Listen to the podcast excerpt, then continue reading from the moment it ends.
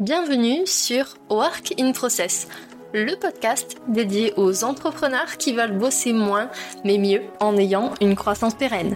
Alors, si vous voulez allier croissance et sérénité, performance et flexibilité, abonnez-vous. Ce podcast va devenir votre outil préféré. Je suis Marine Barré, business designer. Ma passion Décortiquer vos problèmes et vous proposer des solutions innovantes et performantes. Bienvenue dans l'aventure. Bonjour à tous et bienvenue dans un nouvel épisode invité de Work in Process. Aujourd'hui, j'ai l'immense plaisir de faire revenir un invité que vous avez déjà écouté si vous êtes assidu sur le podcast. Il était là dans l'épisode 45 du mois d'avril où on parlait de passer une PME en 100% remote, c'est-à-dire en 100% télétravail. Et oui, ce n'est rien d'autre que David Bernard. Salut David, comment vas-tu? Salut Marine, ça va super, je te remercie. Bah écoute, merci à toi d'avoir accepté de revenir sur le fauteuil des invités du podcast. Pour les personnes qui n'ont pas eu la chance immense de t'écouter dans l'épisode 45, est-ce que tu peux te présenter en une phrase? Oui, avec plaisir. Donc, bah, je suis David Bernard, donc je suis euh, psychologue, donc spécialisé en psychologie quantitative, et je suis le CEO et fondateur d'Assess First. Super. On aura l'occasion dans l'épisode de reparler d'Assess First. Donc si vous êtes curieux, bah, écoutez l'épisode jusqu'au bout parce que je ne sais absolument pas à quel moment on va en parler. Aujourd'hui, David, je t'ai fait venir pour parler d'humain, forcément, puisqu'on est passionnés, toi et moi. Et j'avais envie, en fait, qu'on parle de recrutement. Alors, mm. pas de panique s'il n'y a pas de RH qui écoute cet épisode. Dites-vous que on va s'intéresser plus aux erreurs de casting, comment on peut les gérer, comment on peut les anticiper? Et on va commencer tout en douceur. David, est-ce que tu peux nous expliquer ce qu'est une erreur de casting en recrutement? Bah, Des erreurs de casting, déjà ce qu'il faut savoir, c'est que c'est un phénomène qui est assez commun. Euh, quand on regarde les, résultats en fait du, recrutement tel qu'il est pratiqué aujourd'hui, eh bien, ce dont on se rend compte, c'est que quand une entreprise recrute, on va dire 100 personnes, après six mois seulement, il y a 22 personnes qui ne sont plus en poste. C'est-à-dire 22% des, collaborateurs, collaboratrices qui ont été recrutés, qui ont quitté la boîte. Après un an, c'est 36%. Après un an et demi, c'est 46%. Soit une personne sur deux quasiment. C'est-à-dire quand tu recrutes une fois sur deux en 2023, bah, ça aboutit à un échec. Mais la partie la plus intéressante de l'histoire, c'est vraiment c'est pourquoi on a autant d'erreurs de recrutement. Et en fait, on se rend compte que 9 fois sur 10, dans 89% des cas exactement, en fait, ça n'a rien à voir avec les compétences techniques, les savoirs ou les savoir-faire. Mais c'est pour ce qu'on appelle des problèmes d'ajustement comportementaux. Et alors, c'est quoi un problème d'ajustement comportemental? C'est très simple. Il y en a de trois types. Il peut y avoir les problèmes euh, on va dire, d'adéquation par rapport euh, aux valeurs de la boîte. C'est-à-dire que tu recrutes un collaborateur, une collaboratrice bah, dont les valeurs personnelles sont en décalage par rapport à ce qui fait l'ADN, la culture de l'entreprise. Donc, ça ne peut pas marcher. C'est-à-dire qu'en gros, on ne regarde pas dans la même direction, on n'a pas les mêmes réflexes. Le deuxième type de problème que tu peux avoir en, en termes d'ajustement comportemental, c'est quand tu recrutes une personne dont les talents naturels, dont les comportements naturels ne sont pas alignés par rapport à ce qu'il faudrait pour qu'elle réussisse. Par exemple, typiquement, tu veux recruter, euh, je sais pas, tu recrutes un, business developer, tu t'attends à avoir quelqu'un euh, bah, qui va avoir le contact facile, qui a une certaine capacité d'écoute, une aptitude à influencer également, et la personne présente des comportements qui sont tout autres. Donc, on peut se dire oui, mais les gens sont élastiques, on peut euh, s'adapter. Oui, on peut s'adapter jusqu'à un certain point. C'est-à-dire que si tu tires trop fort sur l'élastique, bah, il éclate. Donc euh, ça, c'est pas bien. Et le troisième problème euh, d'ajustement comportemental qu'on peut rencontrer, c'est les problèmes tout simplement d'affinité euh, interpersonnel que tu peux avoir euh, bah, entre la personne que tu recrutes, son ou sa manager et euh, l'équipe en place. Des fois, tu as juste le courant qui ne passe pas, donc on peut, on peut se dire oui, bah, c'est comme ça. mais en fait, tout ça, on va voir que ce sont des, des problèmes qui sont évitables, on va dire. C'est exactement ce qu'on va voir dans l'épisode. Alors tout à l'heure, tu m'as cité un chiffre 36%. Ça peut sembler peu par rapport aux, auditeurs qui nous écoutent. Moi, j'aurais envie qu'on creuse un peu le sujet. Quels sont les enjeux, quels sont les impacts finalement de la culture d'entreprise dans le recrutement mmh. Parce qu'on se dit, un tiers des recrutements ne restent pas en place. Finalement, il en reste deux tiers. Mais c'est intéressant d'aller chercher pourquoi c'est un tiers finalement ne reste pas. Oui, tout à fait. Alors, ce qu'il faut comprendre déjà, quand, on se dit un tiers, c'est pas beaucoup. Euh, le coût d'une erreur de recrutement en moyenne, c'est entre 40 et 50 000 euros. Ce qu'il faut bien comprendre. Hein. C'est-à-dire que, bien évidemment, bah, tu as le salaire euh, chargé, euh, coût entreprise pour la boîte. Tu as aussi le temps que tu as passé à former la personne. tu as l'impact indirectes, directes et indirectes que tu vas avoir sur la dynamique de l'équipe en place, genre la perte de motivation, perte d'engagement des collabs, surtout si ça se répète. Et puis, bah, le coût lié au fait de recommencer, relancer une opération de recrutement. Après, si tu passes par des cabinets et autres, tous les, les, les, coûts peuvent rapidement, rapidement euh, augmenter, on va dire, exploser. Et sachant que 50 000 euros, bon, c'est la moyenne, c'est pas, euh, bien évidemment, si, tu, si on parle des, collaborateurs, euh, statut cadre, position un peu plus stratégique dans la boîte, tu as des coûts qui sont beaucoup plus importants. Et bah, pour répondre à ta question, l'importance de la culture d'entreprise, en fait, il y a plusieurs choses. Quand on parle de culture d'entreprise et de recrutement, déjà, il faut bien comprendre c'est quoi la culture d'une boîte? La culture d'une boîte, bah, il va y avoir plein d'éléments. Hein. Ça peut être les, les, valeurs, ça peut être les us et coutumes, les façons de faire. En gros, c'est tout ce qui va singulariser, tout ce qui va distinguer l'entreprise, tout ce qui va la rendre unique. Et ce qu'il faut bien comprendre, c'est que ça, c'est il y, y, a certaines entreprises qui s'interrogent pas forcément sur leur culture. Elles se disent juste bon bah voilà, on fait notre business, on avance puis on ne voit pas forcément l'intérêt. En fait, ce qu'il faut comprendre, c'est que sur le marché du travail, notamment, on parle beaucoup de pénurie des talents, c'est juste hyper important. C'est-à-dire, c'est un élément différenciateur qui est extrêmement fort. Et on sait très bien aujourd'hui, en plus, que si tu recrutes une personne qui ne colle pas par rapport à ta boîte, par, par rapport à la culture, par contre, de l'entreprise, c'est comme une greffe. La greffe, parfois, elle prend, parfois, elle ne prend pas. Si elle ne prend pas, il va y avoir rejet et euh, bah, c'est embêtant, quoi. Et donc, il y, a un, autre élément aussi qu'il faut, euh, qu'il faut avoir en tête, c'est qu'une culture d'entreprise, ça ne se décrète pas.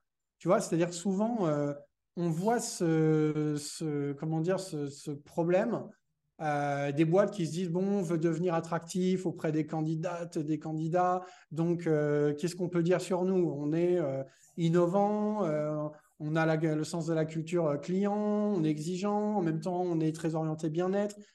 Ouais, mais sauf que si c'est pas vrai, eh ben, il y a beaucoup plus de désavantages à proclamer une entreprise qui n'est pas la sienne plutôt qu'à le faire.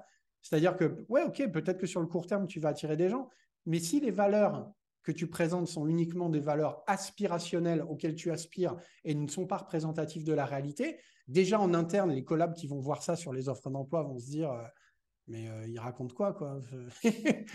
C'est quoi cette histoire? C'est pas ce qu'on vit en interne. Et euh, bah, la déception des nouvelles et des nouveaux qui arrivent pour se rendre compte qu'on leur a vendu un truc qui n'est pas du tout la réalité en fait. Effectivement. Donc la culture d'entreprise, tu as présenté deux niveaux. Le côté aspirationnel, donc ça c'est généralement les fondateurs ou les C-level en tout cas qui disent on aimerait être une boîte innovante, performante, mmh. etc. Et puis il y a ce que les collaborateurs et les, les opérationnels finalement vivent au quotidien. Et pour le coup, bah, c'est ça en fait la vraie culture d'entreprise. Il faut aller sur le terrain pour voir comment eux vivent le travail dans votre business. Et au niveau des impacts justement de la culture d'entreprise sur le recrutement, moi dans tout ce que tu as dit, j'en ai noté quatre essentiels. Il y a la perte d'argent, forcément, qui est relativement importante en fonction du type de job qui est recruté. Il y a la perte de temps, de productivité parce que bah, il faut faire bouger les équipes, il faut former les gens comme tu as dit. Parfois, il faut faire appel à un collaborateur existant qui ne travaille pas sur un projet pour former quelqu'un. Il y a des impacts sur la performance de l'entreprise. Quand on est en phase de recrutement, on fait rentrer des gens dans sa boîte, il faut accepter que dans les premiers temps, bah, la performance elle baisse pour pouvoir augmenter par la suite, en tout cas si on fait bien les choses. Et puis, moi ce que je vois d'hyper important, c'est un impact social, sociétal sur le moral des gens en fait. Que ce soit des collaborateurs, mais même des candidats. Parce qu'effectivement, mmh. si tu survends un poste, une boîte, une culture, euh, les gens, ils vont pas s'y retrouver, que ce soit ceux qui y travaillent ou ceux qui espèrent rentrer dans une boîte comme ça. Et du coup, ça vient toucher l'image de marque. Et quand ça touche l'image de marque, forcément, on revient au début, ça touche l'argent, le chiffre d'affaires qu'on peut générer. Complètement, oui. Et puis tu sais, hein, quand tu parles de l'impact, euh, on va dire un peu social, quoi, enfin carrément social de, tout ça, euh, ce qu'il faut comprendre aujourd'hui, c'est que quand tu regardes toutes les études qui sont réalisées, notamment, euh, il y a un institut qui s'appelle Gallup qui réalise des enquêtes sur l'engagement, la satisfaction des collaborateurs, en fait, qui montrent que en France, au niveau mondial, c'est 11% des collabs qui se déclarent pleinement engagés, énergisés par leur travail. En France, c'est 9%. Ça veut dire quoi? C'est-à-dire que tu as 91% de gens qui, en gros, bah, ne se reconnaissent pas, sont pas bien euh, dans leur boîte. Et encore une fois, si tu communiques de manière extrêmement claire dès le départ sur ce qui fonde l'unicité de ta boîte, ce, qui, ce, qui, fonde la culture de ta boîte, comment on travaille chez nous, comment on prend les décisions chez nous, bah forcément, tu vas attirer à toi des gens qui, ouais, qui correspondent beaucoup plus, qui sont plus en adéquation. Alors après, loin de moi de dire qu'il n'y a que la culture d'entreprise qui impacte sur l'engagement des gens, bien sûr, Hein. Mais par exemple, bah, les styles de management, les modes de reconnaissance, tout ça, ça fait aussi partie d'une culture, de la, de la, culture de l'entreprise. D'où l'importance bah, de vraiment, vraiment, euh, enfin, bien se connaître. Et après, c'est pas grave hein, si euh, on se rend compte que bah, la culture qu'on vit, qui est vécue aujourd'hui, c'est pas forcément celle qui va nous permettre de réussir demain. Euh, peut-être qu'il y a un chantier de transformation qui est nécessaire et bah voilà, on va falloir travailler avec toute la boîte pour passer d'un état A à un état B. Euh, mais en tout cas, savoir d'où on part, c'est fondamental en fait. Exactement. Et ça, ça vaut pour plein de sujets en termes business. Moi, souvent, quand j'accompagne des clients en organisation en expérience collaborateur, je leur dis vous êtes à un point A, c'est peut-être pas joli joli, c'est pas là où vous voulez être, mais c'est pas grave parce que justement, là, on voit tous les axes d'amélioration. Et ce qu'il nous reste à faire, bah, c'est motiver les troupes, décliner un plan d'action et bah, passer à l'action justement. Et tout à l'heure, tu me parlais, euh, tu nous parlais, pardon, de, de survendre les jobs. Ça, j'en ai vu beaucoup dans les mmh. offres d'emploi et ça a fini par me sortir par les yeux.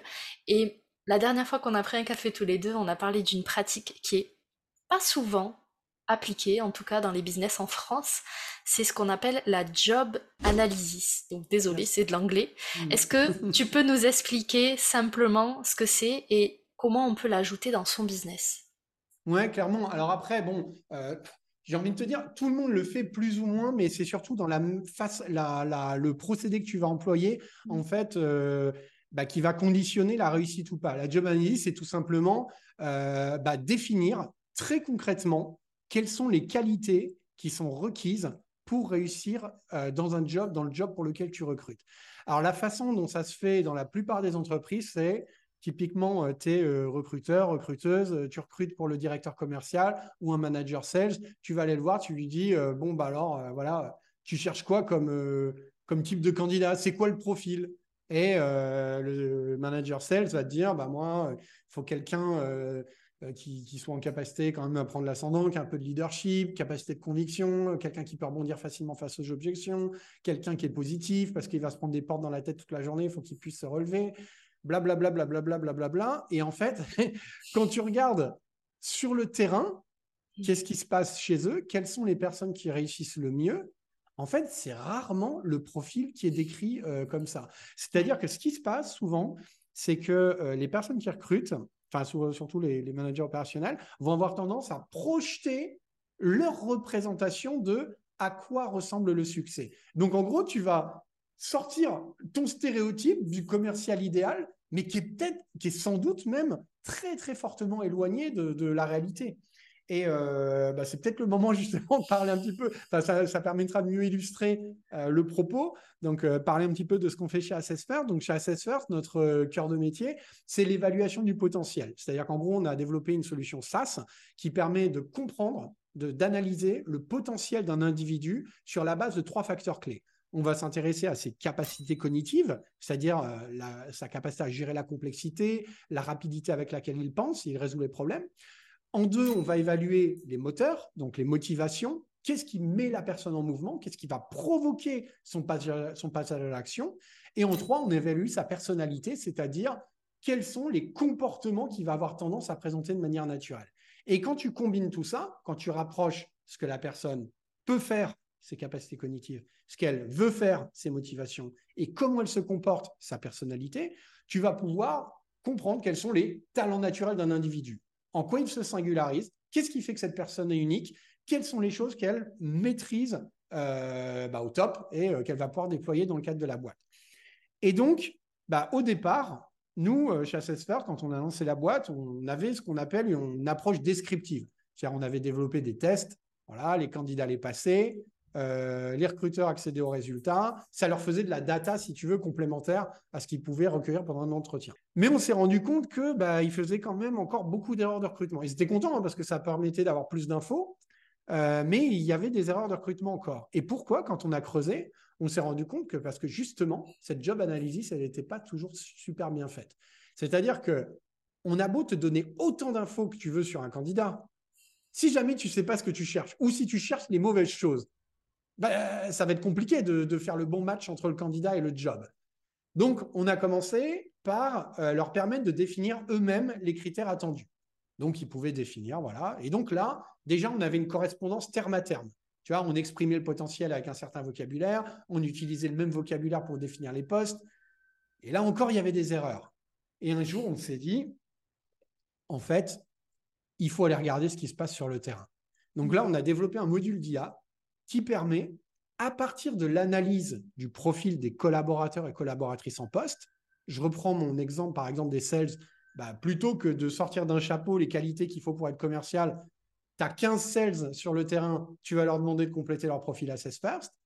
Donc ça, c'est la première étape. C'est-à-dire que tu, en gros, qui sont ces personnes que j'ai dans mon équipe? Tu apprends à les connaître. Exactement, tu apprends à les connaître. D'un autre côté, la seule chose que tu as à faire en tant que recruteur ou manager, c'est à dire pour chacune de ces 15 personnes, bah, à évaluer en gros leur niveau de performance, mais également la qualité de leur attitude. Et ces deux critères-là sont hyper importants et très complémentaires. C'est-à-dire la performance, c'est en gros, bah voilà, tu as une échelle de 1 en 5 points euh, où euh, est-ce que la personne euh, est dans ses objectifs tout juste, elle dépasse un peu, elle surperforme à mort, est-ce qu'elle est un peu en dessous des objectifs ou complètement en dehors des clous. Et l'attitude, c'est vraiment, c'est plus justement, est-ce que la personne a des comportements, des manières d'être dans l'équipe qui sont euh, alignés par rapport à ce que tu attends? Parce qu'imagine-toi, si tu crées ton modèle sur la base de collaborateurs qui sont super bons au niveau de la perf, mais qui ont des comportements détestables avec leurs collègues ou avec leur manager ou avec les autres membres de l'équipe, ben, tu vas avoir de la perf à court terme, mais à, moyen terme, tu risques de, flinguer ton entreprise. Donc, du coup, une fois que tu as ça, qui sont les personnes d'un côté, ce qu'elles délivrent de l'autre, eh ben, tu appuies sur un bouton, on fait tourner nos modèles IA et on va pouvoir extraire les caractéristiques de capacité cognitive, de motivation et de personnalité qui sont associées à la performance et à une attitude qui est jugée souhaitable dans ta boîte.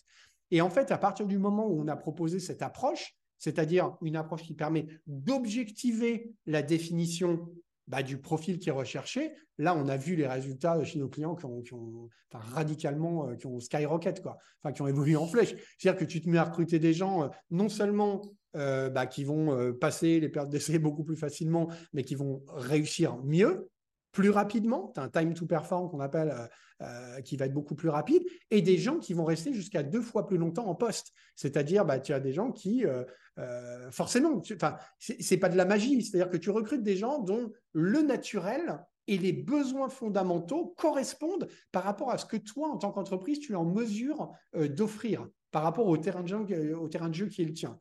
Donc, oui, forcément, les gens, tu les mets dans une position de réussite, dans un environnement qui leur correspond bah, tu as, moins le besoin. Si en plus tu les payes correctement, il n'y a aucun, aucune raison a priori pour que les personnes partent prématurément. Quoi. C'est ça. Je vais faire une métaphore botanique. Je suis très métaphore en ce moment. Mais vous prenez une fleur, vous la mettez dans un bon environnement avec du bon terreau, de l'eau, du soleil, du vent, etc. Mais qu'est-ce qu'elle va faire? Elle va pousser, elle va faire d'autres fleurs à côté.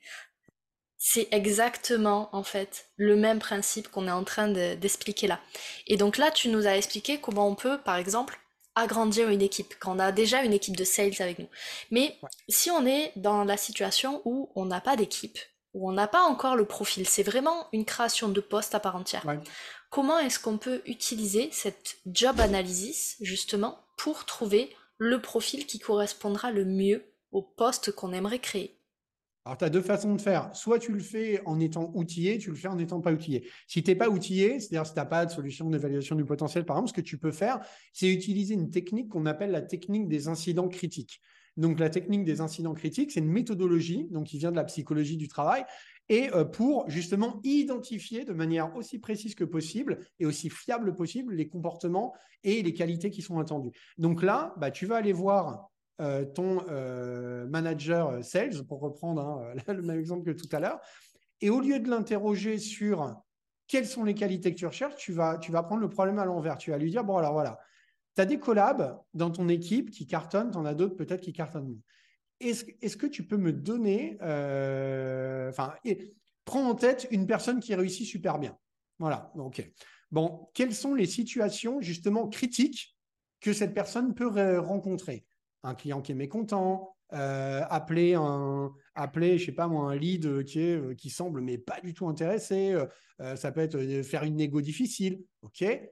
Et donc, quels sont les comportements que tu attends qui, permettent d'arriver à un résultat positif c'est-à-dire bah, arriver, euh, dénouer une négo compliquée, euh, résoudre ce fameux conflit avec le client, et quels sont les comportements que tu ne souhaites surtout pas voir. C'est-à-dire pas parce que toi, tu les aimes pas, ces comportements, mais parce que bah, tu les as peut-être déjà rencontrés dans ton expérience euh, actuelle ou précédente avec d'autres équipes, et tu sais que systématiquement, ça mène, ça mène à la cata. Et en fait, comme ça, de proche en proche, tu vas pouvoir eh bien, faire émerger justement les comportements attendus. Et des comportements attendus, tu vas pouvoir en inférer derrière des variables de personnalité. Euh, donc ça, c'est une technique qui existe. Après, si tu utilises une solution d'évaluation du potentiel comme Assessors par exemple, ou autre, hein, ou il y en a d'autres hein, qui proposent ça, bah souvent, tu as la possibilité de définir toi-même tes profils de poste, mais parfois, tu as certains éditeurs, et chez Assessors, on le propose, tu vas pouvoir accéder à ce qu'on appelle des profils de benchmark. C'est-à-dire que, par exemple, chez ça, on a évalué plus de 5 millions de personnes euh, dans tout type de jobs différents. Donc, si tu te poses la question à un moment donné de savoir à quoi ressemble un business developer dans l'univers du SaaS, euh, donc logiciel, bah en fait, aujourd'hui, il y a de la data sur le marché. Il y a de la data. Et en fait, on sait du point de vue comportemental, du point de vue des moteurs, du point de vue des capacités cognitives, quels sont les critères qui sont justement associés à la réussite et à l'engagement? Alors, on dit toujours à nos clients, hein, on leur dit toujours, bon, bah, c'est pas l'idéal parce que c'est pas 100% adapté par rapport à votre culture, mais en tout cas, ça permet quand même de minimiser les facteurs de risque et d'être sûr de pas taper euh, complètement à côté.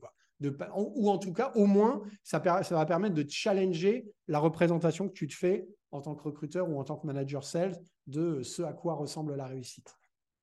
Super, j'adore. Donc là, on a parlé de recrutement. Moi, j'ai envie de parler d'une autre forme de recrutement qui est moins vue, moins connue, celle de la mobilité interne. Tu sais qu'on en a mm-hmm. parlé la dernière fois. Je t'ai dit, je veux vraiment faire un focus dessus parce que bah, souvent, on a beaucoup de talents dans l'entreprise qui sont pas forcément sur les bonnes chaises, au bon poste. Et du coup, je voulais avoir un petit peu, voilà, ton, ton retour d'expérience sur comment on pouvait activer ce levier de mobilité interne pour justement bah, rectifier éventuellement des erreurs de casting. C'est-à-dire, tu as recruté quelqu'un, la personne est compétente, mais elle est peut-être pas sur la bonne chaise, peut-être pas au bon hmm. poste. Ouais, carrément. Bah, en fait, la première chose à faire, c'est déjà, dès que tu as une ouverture de poste, enfin, il y a plusieurs choses, il y a plusieurs sujets là-dedans. Mais en gros, quand tu as une ouverture de poste, ben, une bonne pratique, ça peut être d'ouvrir le job en interne. Alors, bien évidemment, il faut que tu sois prêt aussi euh, à ce qui est du mouvement dans ton entreprise. Tu vois, parce que sinon, bah, si, euh, voilà, sinon ça ne peut pas être le jeu, le jeu des chaises musicales non plus. Enfin, tu as besoin quand même de garder les gens un minimum de temps sur chaque job, déjà pour qu'ils puissent monter en compétence et aussi pour que ce soit rentable pour l'entreprise. Mais à partir d'un certain temps, tu peux dire, voilà, je sais pas, à partir du moment où les gens sont depuis un an sur leur job, ou pour d'autres, ça sera un an et demi, pour d'autres, ça sera six mois, peu importe. Mais systématiquement, tu peux publier tes offres en interne. Et là où euh, ça peut être comment dire, un peu challengeant, euh, c'est qu'il y y a un fait, il y a un fait, c'est qu'à partir du moment où une personne est depuis trois ans, je crois, dans une entreprise, je crois que c'est ça la, la, limite de temps, bah en fait, on finit par se faire une idée très, très précise de ce qu'elle peut faire et de ce qu'elle ne peut pas faire. C'est un peu comme si on avait tendance à mettre les gens dans des cases, tu vois, et à se dire, ah, la personne, bon, elle n'est pas trop mauvaise sur son job, mais euh, elle n'est pas trop mauvaise, quoi. C'est-à-dire, elle n'est pas exceptionnelle, elle n'est pas trop nulle non plus. Mais voilà. Donc, du coup, on a du mal à la transposer sur un autre poste. Tu vois, et à se dire, bah, comme tu le disais en intro, peut-être que ce n'est pas une, forcément une réussite franche sur le poste A, mais peut-être qu'elle pourrait se révéler, voire de manière extraordinaire, sur le poste B. Donc ça, ça doit venir à un moment donné, ça doit être une décision délibérée euh, de la part de l'entreprise, de la part des RH, de se dire, euh, euh, voilà, bah, on décide à un moment donné de dynamiser la mobilité en interne. On se dote aussi de, alors ça peut être des outils, ça peut être des techniques, ça peut être euh, réaliser des entretiens structurés plutôt que euh, des entretiens un peu décousus qui vont permettre aussi de mieux évaluer le potentiel. Mais on se dote de tous ces outils-là pour faire en sorte d'avoir une image aussi réaliste que possible, pas seulement de la performance de la personne à un instant T, mais de son potentiel. Et si tu qualifies bien jobs, si tu fais une bonne job analysis, pas seulement pour les postes ouverts à l'externe, mais aussi pour les postes en interne. C'est-à-dire, tu as une vision réaliste des compétences et des qualités requises pour réussir dans chaque job. D'un autre côté, tu t'assures d'évaluer de manière aussi fiable que possible et aussi précise que possible le potentiel des individus, qu'ils soient candidats, mais aussi collaborateurs, collaboratrices en interne. Bah derrière, c'est beaucoup plus facile de faire le matching. Et très sincèrement, nous, on le voit chez nos clients, enfin, les, les boîtes dans lesquelles euh, tu as ces process de mobilité interne qui sont mis en place euh, de manière efficace, mais, c'est double gain en fait. C'est-à-dire que d'une part, bah, tu recrutes des personnes en interne qui sont au top, et en plus, en termes de fidélisation des collaborateurs, c'est pareil, c'est énorme. C'est énorme. Sachant que de la même manière, il y a une étude, je crois que c'est LinkedIn qui avait publié ça. Je ne sais plus si c'est au bout de deux ans et demi ou de trois ans. Si tu n'as pas une mobilité en interne, si ton poste n'évolue pas d'une manière ou d'une autre, je crois que tu as 70% de probabilité d'aller chercher ailleurs. Tu vois Parce que tu dis, bon, bah, cette boîte, euh, voilà, c'est pas une boîte qui va me faire évoluer. Euh, en plus, ils se sont fait une idée sur moi, donc euh, autant, autant les regarder ailleurs. Quoi. Voilà. C'est exactement ça. En fait, dans ces situations, tu peux avoir l'impression d'être bloqué par ton employeur, par ton patron, alors que c'est peut-être juste qu'il n'a pas pensé que la mobilité interne, ça pouvait être intéressant pour lui, ou qu'il n'a peut-être pas vu ton potentiel. Et moi, je le sais en ayant fait euh, le quiz d'Assess First, dont on va parler euh, un peu plus tard dans l'épisode, euh, mais je sais que moi, j'ai détecté des compétences chez moi que mes précédents employeurs, donc dans mon autre vie, quand j'étais salarié, n'avaient pas repérées. Mmh. Et du coup, maintenant, c'est des compétences que je mets au service de mes clients. Donc, comme quoi, connaître son potentiel, même à titre individuel, même si vous, vous recrutez pas. Connaître votre potentiel à titre individuel, ça peut vous donner des clés pour trouver un job en fait qui vous correspond. Parce que ce qui est important aussi c'est de pas attendre quelque part que son patron euh, son employeur fasse le job à notre place. C'est aussi être mmh. proactif comme ils aiment le dire et mmh. euh, de commencer à construire sa carrière pour soi avant tout. Je pense que c'est quelque chose d'hyper important Ouais, non, mais tu as tout à fait raison. Moi, je suis enfin, 100% d'accord avec ça. C'est à chacun de se, saisir de son employabilité, de la développer. C'est-à-dire qu'un truc tout simple, hein, euh, tu vois, quand tu dis, voilà, j'ai passé à Assess First, il y a des choses qui ont été mises en avant que mes précédents employeurs n'avaient pas forcément euh, identifiées, mais parfois même, parfois des, des, des, compétences ou des aptitudes que soi-même, on ne voit pas. On a tous un angle mort. Et tu sais, le truc qui est complètement fou, c'est que souvent, là où on est le meilleur, c'est-à-dire que parfois on a des caractéristiques, c'est tellement nous, ça fait tellement partie de qui l'on est, et on vit tous à l'intérieur de nous-mêmes que parfois on n'a pas toujours le recul. Et, même si on l'a, apprendre à en parler, pouvoir mettre des mots sur ce qui fait justement que chacun, chacune, on est unique. Qu'est-ce qu'on pourra apporter à cette boîte? Qu'est-ce qui nous distingue des autres candidats, des autres candidates? Et, euh, ça, ouais, c'est vraiment quelque chose. Euh, nous qu'on encourage. D'ailleurs, c'est pour ça que bah, pour les, particuliers, enfin les candidats, candidates, Assessor, c'est 100% gratuit. Si ça les intéresse d'aller sur le site, ils peuvent avoir leur profil complet euh, de, de talent et de soft skills. Et franchement, moi, c'est un outil que je recommande à minima à tester à titre euh, individuel parce que bah, moi, je le vois aussi comme un outil de développement personnel, tu vois. Par mmh exemple, quand mmh. euh, il y a eu les mots leader, manager, pédagogue qui sont ressortis, sur le coup, je me suis dit, bon, leur IA, elle est buggée. Euh, c'est pas mes résultats. Et en fait, en lisant, parce que il y a, y a, plusieurs modes d'affichage, il y a des graphiques, mais il y a aussi du descriptif.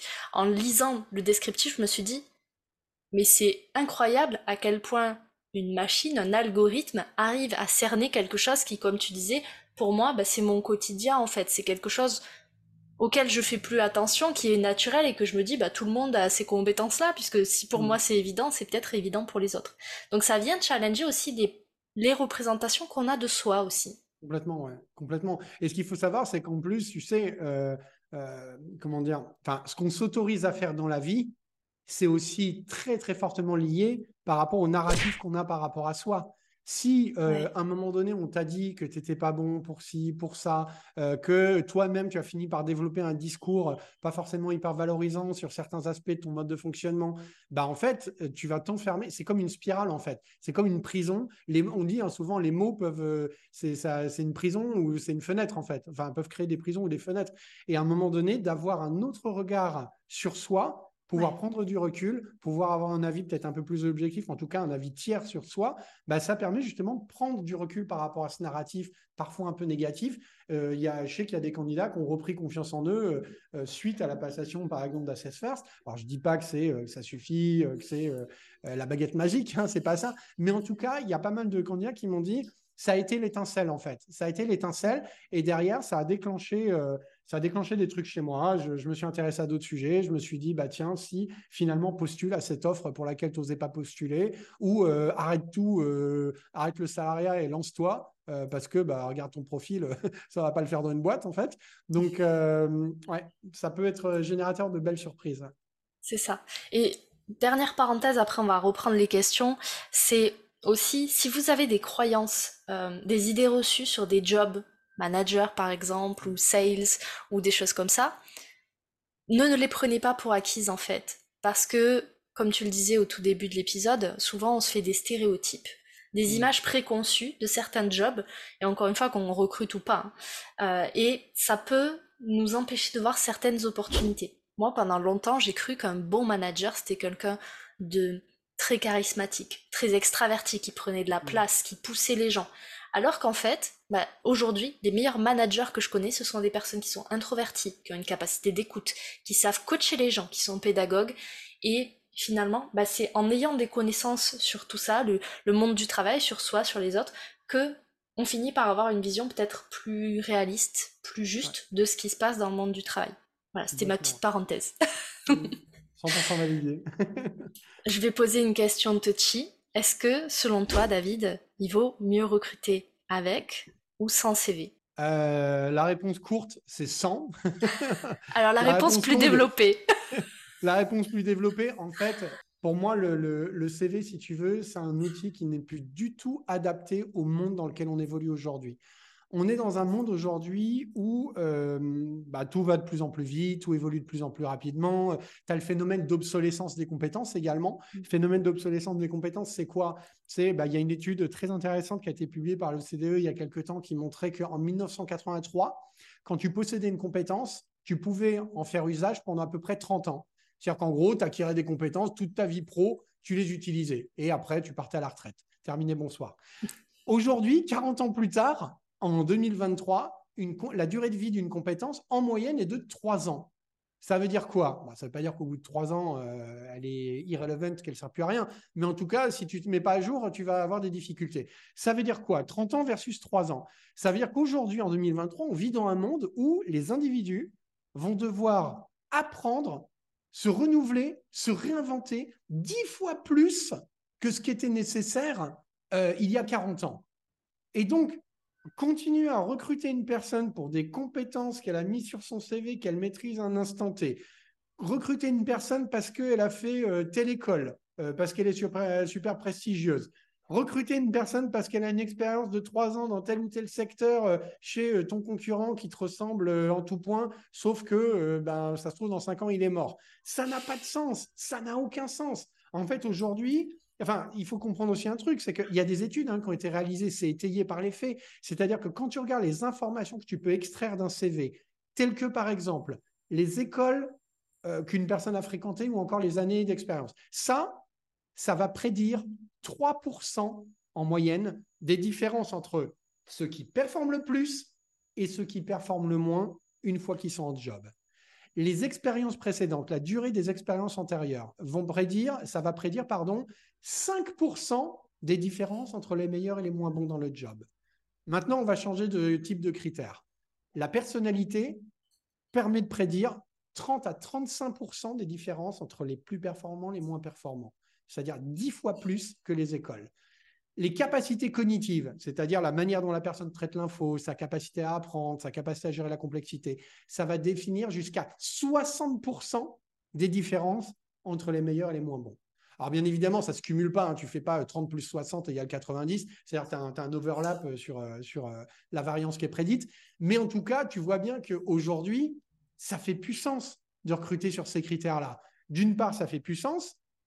D'autre part, euh, c'est pour ça qu'on est promoteur du recrutement euh, sur les soft skills. Sur le... Et quand on dit soft skills, ça ne veut pas simplement dire, oui, recruter des gens sympas qui sourient, tu sais, parce que des fois, on a un peu cette image-là. Non, non, non. Quand on parle de soft skills, on parle aussi de potentiel. C'est aussi le potentiel intellectuel, c'est aussi la capacité à apprendre, c'est aussi toutes ces choses-là. Et puis, le recrutement sur CV, enfin, c'est énormément, c'est tellement euh, discriminant, quoi. Enfin, je veux dire qu'à un moment donné, tu es une boîte et que tu te dis, bah, nous, ce qu'on va faire, c'est qu'on recrute uniquement les gens qui viennent des cinq meilleures écoles de commerce. Tu recrutes sur quoi en vrai? Quelque part, tu introduis un biais, c'est-à-dire que tu vas indirectement recruter des personnes qui viennent d'un certain, euh, d'une certaine catégorie socio-économique. Tu vois, donc tu vas donner une récompense euh, ben, quoi, au, fait que la personne soit bien née, tu vois? C'est bizarre quand même. De la même manière, euh, se dire par exemple, tiens, je veux recruter des gens sur la base, alors ça, heureusement, euh, il y, a, moins de gens qui le font, mais sur la base des hobbies ou tu vois, ces infos qui viennent parasiter, par exemple, le, la lisibilité d'un profil dans un CV, comme euh, tiens, la personne, euh, elle fait, elle, elle, fait du polo, ah, comme moi, ou elle fait de la voile. Bon, tu vois, enfin, ça va, ça va orienter quand même ton recrutement vers, vers certaines typologies de candidats. Alors que quand tu t'intéresses, encore une fois, hein, aux critères de potentiel, c'est-à-dire capacités cognitives, les moteurs ou, les soft skills, les éléments de perso, ces trois grands facteurs-là, ils ne sont pas liés, il n'y a aucune corrélation avec le genre, avec l'orientation sexuelle, avec l'âge des personnes, avec euh, leur religion, avec euh, leur background socio-économique. Donc ça veut dire quoi? Ça veut dire que si tu définis ton modèle, ton, ton profil recherché sur ces critères-là, potentiellement, mais tu peux ouvrir ton sourcing de manière extraordinaire. Et on est quand même, on vit à une époque où tous les recruteurs, tous les recruteuses se plaignent de la pénurie des talents. Il n'y a pas de candidats, c'est compliqué, blablabla. Bla, bla. Moi, je leur dis toujours, c'est pas le marché des talents qui est trop restreint. C'est votre vision de ce qu'est un potentiel, en fait. C'est votre vision de qui est digne d'être considéré comme un talent aujourd'hui. Donc, juste enlevez les œillères, changez vos critères et vous verrez. Il y a du monde sur le marché, en fait. Vous pouvez, euh, enfin, tu sais, on a des, on a des exemples, euh, même en interne, hein, forcément, euh, on s'applique la même recette que celle qu'on préconise à nos, à nos utilisateurs, à nos clients et partenaires. Nous, on a recruté des gens, enfin, sur le papier, mais jamais de la vie, tu les aurais recrutés. Tu as une ancienne danseuse professionnelle, par exemple, qui est aujourd'hui notre meilleure euh, sales hein, au sein de l'équipe Account Executive Large Business. Tu peux te dire, c'est quoi le rapport entre faire de la danse et. bah en fait, c'est voilà, c'est qu'à un moment donné, ça requiert des, des, aptitudes en termes de résilience, en termes d'adaptabilité, en termes qui, sont, euh, qui sont euh, du même ordre. Euh, on a recruté une personne à un moment donné qui, qui faisait des, qui était designeuse, styliste. Elle, dessinait des robes à Londres. elle occupée de la data chez Access First. on a des exemples d'une fleuriste, une ancienne fleuriste, qui s'est retrouvée à être aussi la meilleure des sales chez un de nos clients. Enfin, des histoires comme ça, on en a à l'appel. Et tu vois, et je me dis, c'est beau parce que ça montre bien qu'on est dans un monde, enfin, on a tendance à catégoriser les gens, à se dire, tu as fait telle école, tu as commencé ton parcours dans tel type de boîte, avec tel type de métier, ben, ça, ça, c'est comme si ça faisait des rails sur lesquels tu allais devoir rester toute ta vie. Mais en fait, non, non. L'être humain a la capacité à se réinventer de manière extraordinaire. Et à partir du moment où on pose, on pose un œil euh, objectif, neuf sur chacune, sur chacun, ben, on se rend compte des potentialités euh, euh, infini en fait de l'être humain, quoi, tu vois, et de ses capacités d'adaptation. Mm. Alors, je pense que vous avez compris pourquoi j'ai fait venir David, hormis que c'est quelqu'un passionnant, c'est parce que en fait, il montre très très bien que le monde des RH, mais le monde de l'entreprise de façon plus générale, est en train d'évoluer. C'est-à-dire qu'avant, on recrutait les gens sur ce qu'ils avaient fait, sur leur environnement passé. C'est-à-dire, ben, est-ce que tu es allé dans telle école? Est-ce que tu as fréquenté telle personne ou telle entreprise? Et du coup, on estimait que si par exemple tu avais bossé au hasard pour euh, L'Oréal ou un grand groupe, tu étais quelqu'un de compétent. Alors que là, moi ce qui m'intéresse, c'est qu'on va aller chercher les gens, pas pour ce qu'ils ont fait, mais pour qui ils sont, et mmh. surtout qui ils peuvent être si on les met encore une fois dans le bon environnement. Je reviens avec ma métaphore de plante, mais c'est exactement ça. Ouais, ouais, c'est exactement ça. Et j'adore l'expression que tu, enfin, le, la, la, formule que tu viens d'employer. C'est-à-dire, c'est pas seulement recruter les gens pour qui ils sont, c'est recruter les gens pour qui ils pourraient devenir. Et c'est, c'est, ouais, c'est magnifique parce que c'est exactement ça. C'est-à-dire tu prends la personne, tu la mets dans le bon environnement, comme, as, comme tu l'as décrit, mais tu, tu as des surprises extraordinaires.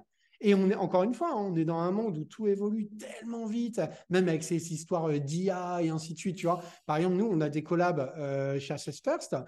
Euh, après, tu te dis oui, bon, ils bossent au produit, ils doivent avoir une affinité avec ça. Non, mais toutes ces histoires de machine learning, de LLM, ainsi, en fait, c'est nouveau pour tout le monde, en fait. Enfin, après, oui, ok, en vrai, ça existait depuis des années et des années. Mais ce que je veux dire, c'est que c'est arrivé quand même, ça a commencé à devenir une réalité dans l'entreprise il n'y a pas si longtemps que ça, tu vois. Et, en fait, nous, on a des collabs, mais qui s'en sont saisis, mais, mais de manière, euh, de manière ahurissante et qui sont en train de réinventer totalement euh, leur propre fonction dans l'entreprise. Tu vois, qui gagnent un temps fou et dans toutes les équipes, en fait. Donc, euh, ouais, c'est important de garder un œil neuf sur, sur les gens. Tout à fait. Et autre question un petit peu touchy, mais c'est pour ça que je les garde vers la fin de l'épisode. On parlait de recrutement sur CV. On parlait de biais par rapport au recrutement. C'est-à-dire, ben voilà, si, si c'est quelqu'un qui fait du yoga, c'est forcément quelqu'un de bien parce que je fais du yoga et j'estime être quelqu'un de bien. Ça, c'est un mmh. exemple de biais. Euh, mais si vous faites pas de yoga, vous pouvez être quelqu'un de bien aussi, ne vous inquiétez pas. mais du coup, en fait, là, ce que j'aimerais, c'est qu'on fasse une petite parenthèse, parce que pareil, on peut en parler pendant des heures, c'est parler de diversité dans le recrutement. C'est un sujet un peu sensible comme l'argent en France, mais est-ce que finalement, toutes ces nouvelles pratiques, toutes ces nouvelles méthodes de recrutement, ça va pas favoriser la diversité en entreprise Et par là, j'entends, est-ce que ça va pas décupler pour les entreprises le potentiel de croissance, de développement, d'enrichissement de la boîte à ton avis, David? Alors, ce qu'il faut comprendre déjà quand on parle de diversité, parce que c'est vrai, comme tu dis, c'est un sujet qui est touchy, tu vois. Tu peux, euh, on peut vite avoir tendance à euh, catégoriser le sujet en disant ouais. Ok, euh, c'est un truc bien, un truc de bien pensant, machin. Il est de bon ton de dire que on est pour la diversité et autres. Voilà. Alors déjà, il faut se dire que ça n'a rien à voir avec ça. C'est-à-dire qu'il y a des impacts extrêmement clairs et prouvés en fait euh, de l'impact positif de la diversité sur l'entreprise et sur, euh, sur la bottom line, sur ses résultats opérationnels. Déjà, par exemple, les équipes ou au, sein desquelles il y a plus de diversité sont beaucoup plus innovantes. Donc, ça, plus d'innovation, c'est-à-dire que tu vas créer des produits bah, qui vont peut-être mieux répondre aux besoins de tes clients, euh, mieux anticiper les évolutions du monde dans lequel on vit, ainsi de suite. Tu as aussi le fait que quand tu as des entreprises qui sont diversifiées, il y avait une étude, je crois que c'était McKinsey qui a sorti ça, plus de diversité dans l'entreprise, c'est 36%, je crois, de, performance opérationnelle en plus. Enfin, 36%. C'est pas, c'est pas anodin, en fait, tu vois, en termes de résultats euh, euh, sur, euh, sur, sur la, performance économique des entreprises. Après, il y a plein d'obstacles à la diversité. Le premier obstacle, bah, c'est l'être humain lui-même. C'est-à-dire qu'aujourd'hui, on dénombre un certain nombre, comme tu l'as dit, de biais cognitifs.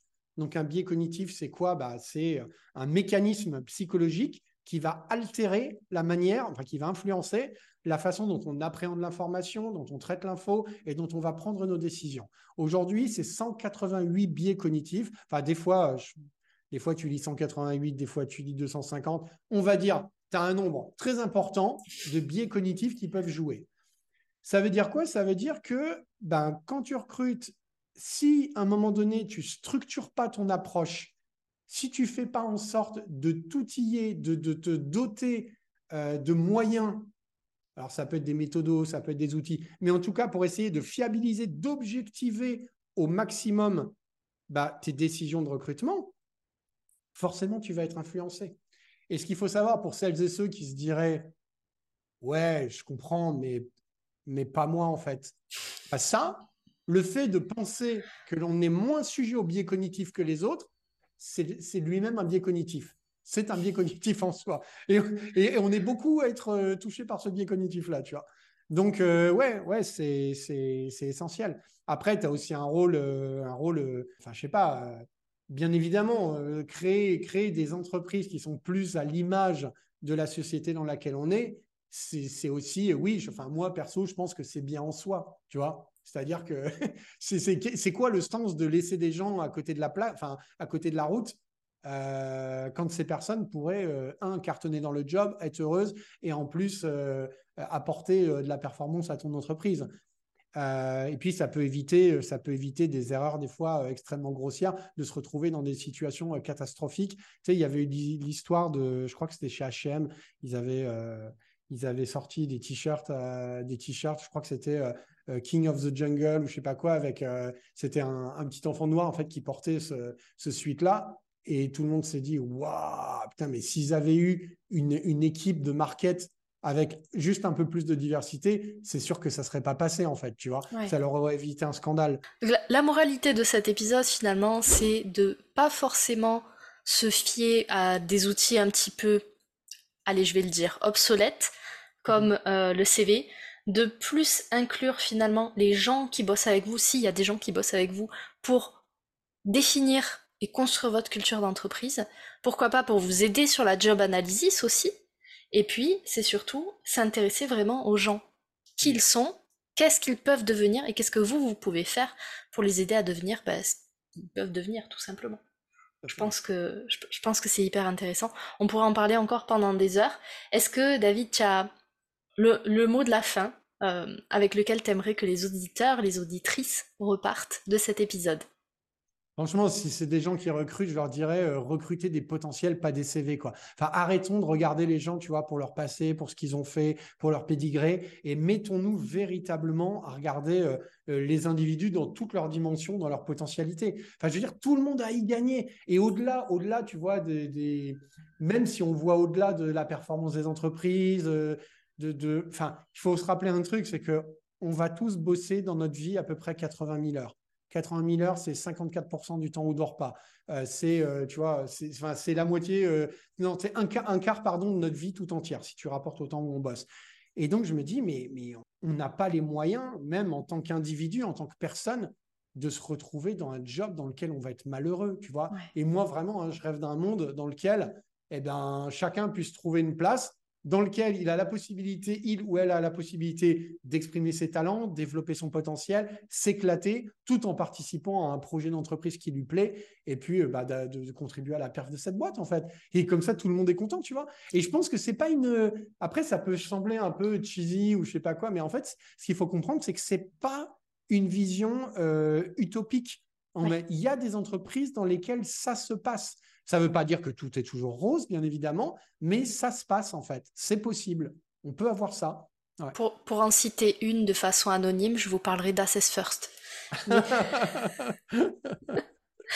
en tout cas, effectivement, je partage le même rêve que toi, c'est-à-dire que on peut tous et toutes trouver une place Mm. Euh, qui nous va bien pour un temps défini ou pas, parce qu'on peut aussi changer de place en cours de route. Il n'y a, pas, a pas de règles définies. Mais je pense que ce qui est intéressant, c'est de se demander finalement qu'est-ce qu'on a envie de faire de sa vie pro. Parce que comme tu disais, on passe beaucoup d'heures à bosser, d'autant plus quand on est mm. entrepreneur finalement. Mm. et, euh, et que c'est important pour ça ben, de bien se connaître, de connaître les personnes avec qui on bosse, de voir si ça match. Et si ça match pas, c'est peut-être aussi d'oser le dire à sa direction, à son manager, et de prendre les décisions qui sont bonnes pour tout le monde, pour que chacun puisse euh, s'épanouir dans son job. Écoute, merci beaucoup David encore une fois pour tout ce que tu as partagé. J'ai adoré faire cet épisode avec toi et j'espère que vous qui écoutez encore cet épisode, vous avez kiffé aussi jusqu'au bout. Où est-ce que on peut te retrouver David si on veut te suivre, te poser des questions? Euh, le plus simple, c'est sur LinkedIn. Euh, vous tapez David Bernard, Assess First. Normalement, j'arrive tout en haut. Et puis, bah, vous, voilà, vous rentrez en contact. Euh, vous pouvez, donc, il y a le, notre site internet, sinon, www.assessfirst.com. après, on est sur les réseaux sociaux, Instagram, TikTok et autres. Et voilà. Super. Moi, j'ai une dernière invitation avant de vous abandonner. C'est rendez-vous sur le site d'Assess First et ne serait-ce qu'à titre individuel, allez faire le quiz et venez me dire si les résultats vous ont surpris ou pas. On vous attend sur LinkedIn avec David. Voilà, cet épisode est maintenant terminé. Merci pour votre écoute. Je vous souhaite à tous une belle journée, soirée et à très bientôt dans le podcast. Bye Cet épisode t'a plu? Tu peux le partager en me taguant ou lui laisser 5 étoiles sur Apple Podcast. Encore merci pour ton écoute, à très vite